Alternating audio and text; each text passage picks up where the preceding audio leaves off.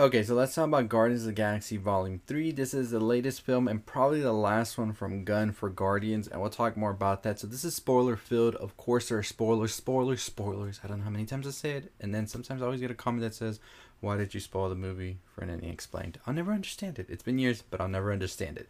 But let's go ahead and get started. I do have a review that doesn't have any spoilers. You want to go check it out. And also, we are running a giveaway. All you have to do is be subscribed to the channel and hit that notification bell. And you get more entries if you follow us on Instagram, Twitter, and TikTok. So go check us out over there as well. But let's get right into the ending of this movie. So let's do a little recap of what this movie basically was about. This was a very rocket centric movie where we pretty much found out what exactly was Rocket. How did Rocket come to be? And we see that he was very much so experimented and done so much to him and other animals as well by the High Evolutionary, who is the main villain of this film, who is now out to get him again because he feels that Rocket is his property and that he needs Rocket's brains in order to sort of dissect it and make a new um, species, a race, whatever, that is going to be just as smart, as um, willing, and as um, cunning as Rocket, and so he wants Rocket back for this sole reason of just dissecting Rocket's brain and trying to extract as much as he can. And so he sends out Adam Warlock and Ayesha. Of course, we know Ayesha from uh, Guardians of the Galaxy Volume 2. And so he sends out Adam Warlock to retrieve Rocket. Now, the reason that Ayesha is listening to the High Evolutionary in the first place is because the High Evolutionary actually created them as well. And he says, I created you, I can destroy you, get me Rocket. So during the first attack that Adam Warlock Warlock goes on Rocket, it gets botched, and so we see that Rocket gets severely injured during this attempt. Now, he can't use one of the med packs that are being used on the other ones of the Guardians that got um, attacked because Rocket has a distinct way that he's made, and he actually needs a code in order to be able to get to his heart and be able to sort of heal him. And so they can retrieve this code, so they try to go find the High Evolutionary to get this code. The other Guardians, in the meantime, Rocket is pretty badly hurt, and so he needs as much um, attention as he can, and they need to be quick too because I think they have like 48 hours to save him. So they have to do all of this. Now they need Gamora who is now at the Ravagers, now with the Guardians. As you know, Gamora, the Gamora from these Guardians is gone. She was the one that was thrown off the cliff by um, Thanos. This is the other Gamora from the other timeline of 2014, and so this Gamora isn't really friends with them, doesn't have a relationship with them, but will do it for money. And so we see that they eventually go to the High Evolutionaries. They get into a lot of mess here. Um, they aren't able to retrieve the code. Then they have to go to the Counter Earth, which is the one that High Evolutionary had created, the one that Rocket thought he was going to when he was younger as well, with the other prisoners as well, where we meet them um, here with Floor, Teefs, Lylla, which are his friends that he was um, with, with, during his captivity from the High Evolutionary. And so they thought they were the animals that were going to actually be going there, but eventually the High Evolutionary tells Rocket that is just a lie. You are not going to counter Earth. That is reserved for other animals. I'm sorry.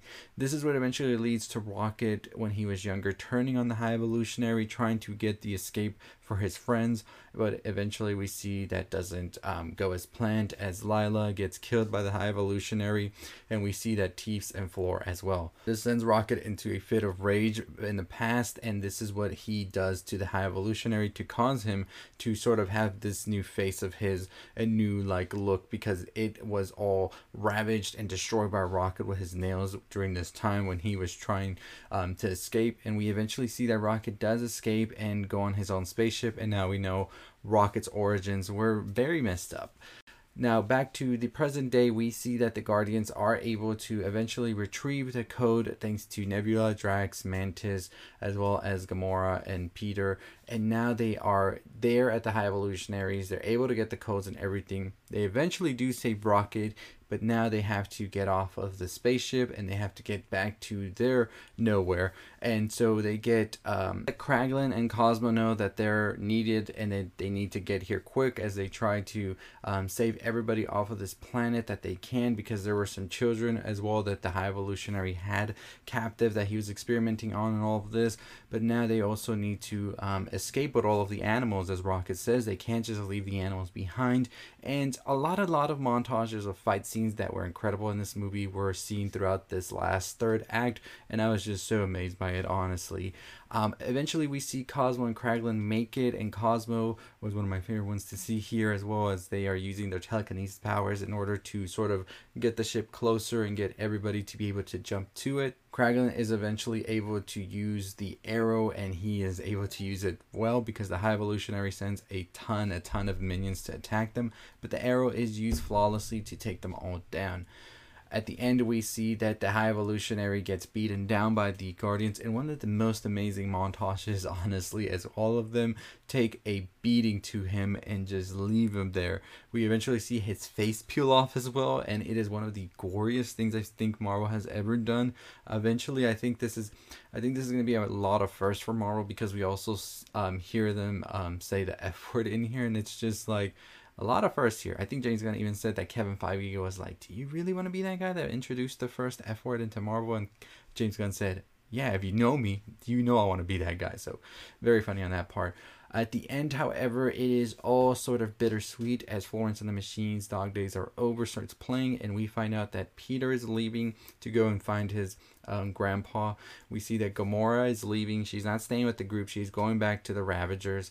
Uh, we see that Mantis is going to go find herself as well. So we just have um, Nebula and we just have Drax that are going to be there staying, looking over Knowhere. And that's how it's going to be. And then you have the new Guardians of the Galaxy team that is made up of one of the young children um, that they saved. It is also made up of Rocket. It is made up of Kraglin. It is made up of Cosmo and Groot as well. Groot, by the way, went through a lot of changes. At one point, he was like a spider head. At one point, he was this big mastodon looking Groot. So that was very interesting to see. Alright, y'all, so I'm over here. I'm recording and editing the video for the Guardians of the Galaxy Volume 3 Ending Explained, and I realized I'm not even talking about Adam Warlock, and he was such a huge part of the movie. Trust me, this movie is um, stuffed. It's packed, but in the best way possible. But Adam Warlock, we basically see that he was the creation that Ayesha was talking about at the end of Guardians 2. Eventually, we see that Ayesha is like trying to uh, please the high evolutionary because the high evolutionary actually created them. And so now we see that they are trying to please them as much as possible. We eventually see adam warlock is used as a weapon. He's kind of like not dumb but he's very innocent to things. By the end of the movie however he realizes the high evolutionary is evil. When the high evolutionary destroys counter earth with Ayesha on it this makes him his breaking point and eventually teams up with the guardians saving star lord from imminent death. And at the same time at the end to being a part of the Guardians. Now I'll talk more about him being with the Guardians and all that tomorrow in the post credit scene, but I just wanted to get that little quick um, synopsis because I feel like I didn't talk much about him. So back to the video. So the young girl is actually a character named Phyla-Vell, who is actually a daughter of Mar-Vell. So I don't know if we're going to get some um, connections here to Captain Marvel and all of that, but it would be interesting to see. I will be making a video further explaining the new team of the Guardians and how that can go. Of course, I don't think James Gunn is returning to make these new Guardians for sure, but we do know that um, Star-Lord will be returning. We haven't heard about the other ones, but we do know that they will be returning. Gamora, um, actress Zoe Saldana, has said that this might might be her last run as Gamora. We'll see how that is, and we'll talk more about that later on. But overall, I thought that this was a great ending. I see that everybody goes on their own separate paths here, trying to really establish who they are, and I think that that's definitely a proper ending for these characters that sort of started off at the beginning as these outcasts, eventually found themselves in this family that was the Guardians. But overall, I think that they finally were able to get peace within each other about everything that they had, all their demons and all of that, and I think that that ending really fits all of them properly.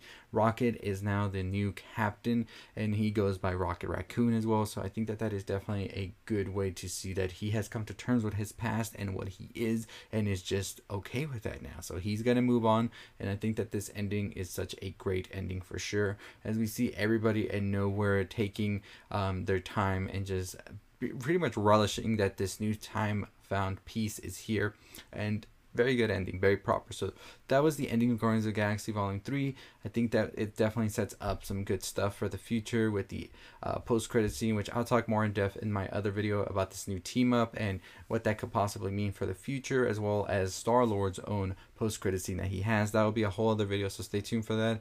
But I think that the High Evolutionary really has become Marvel's most sinister villain.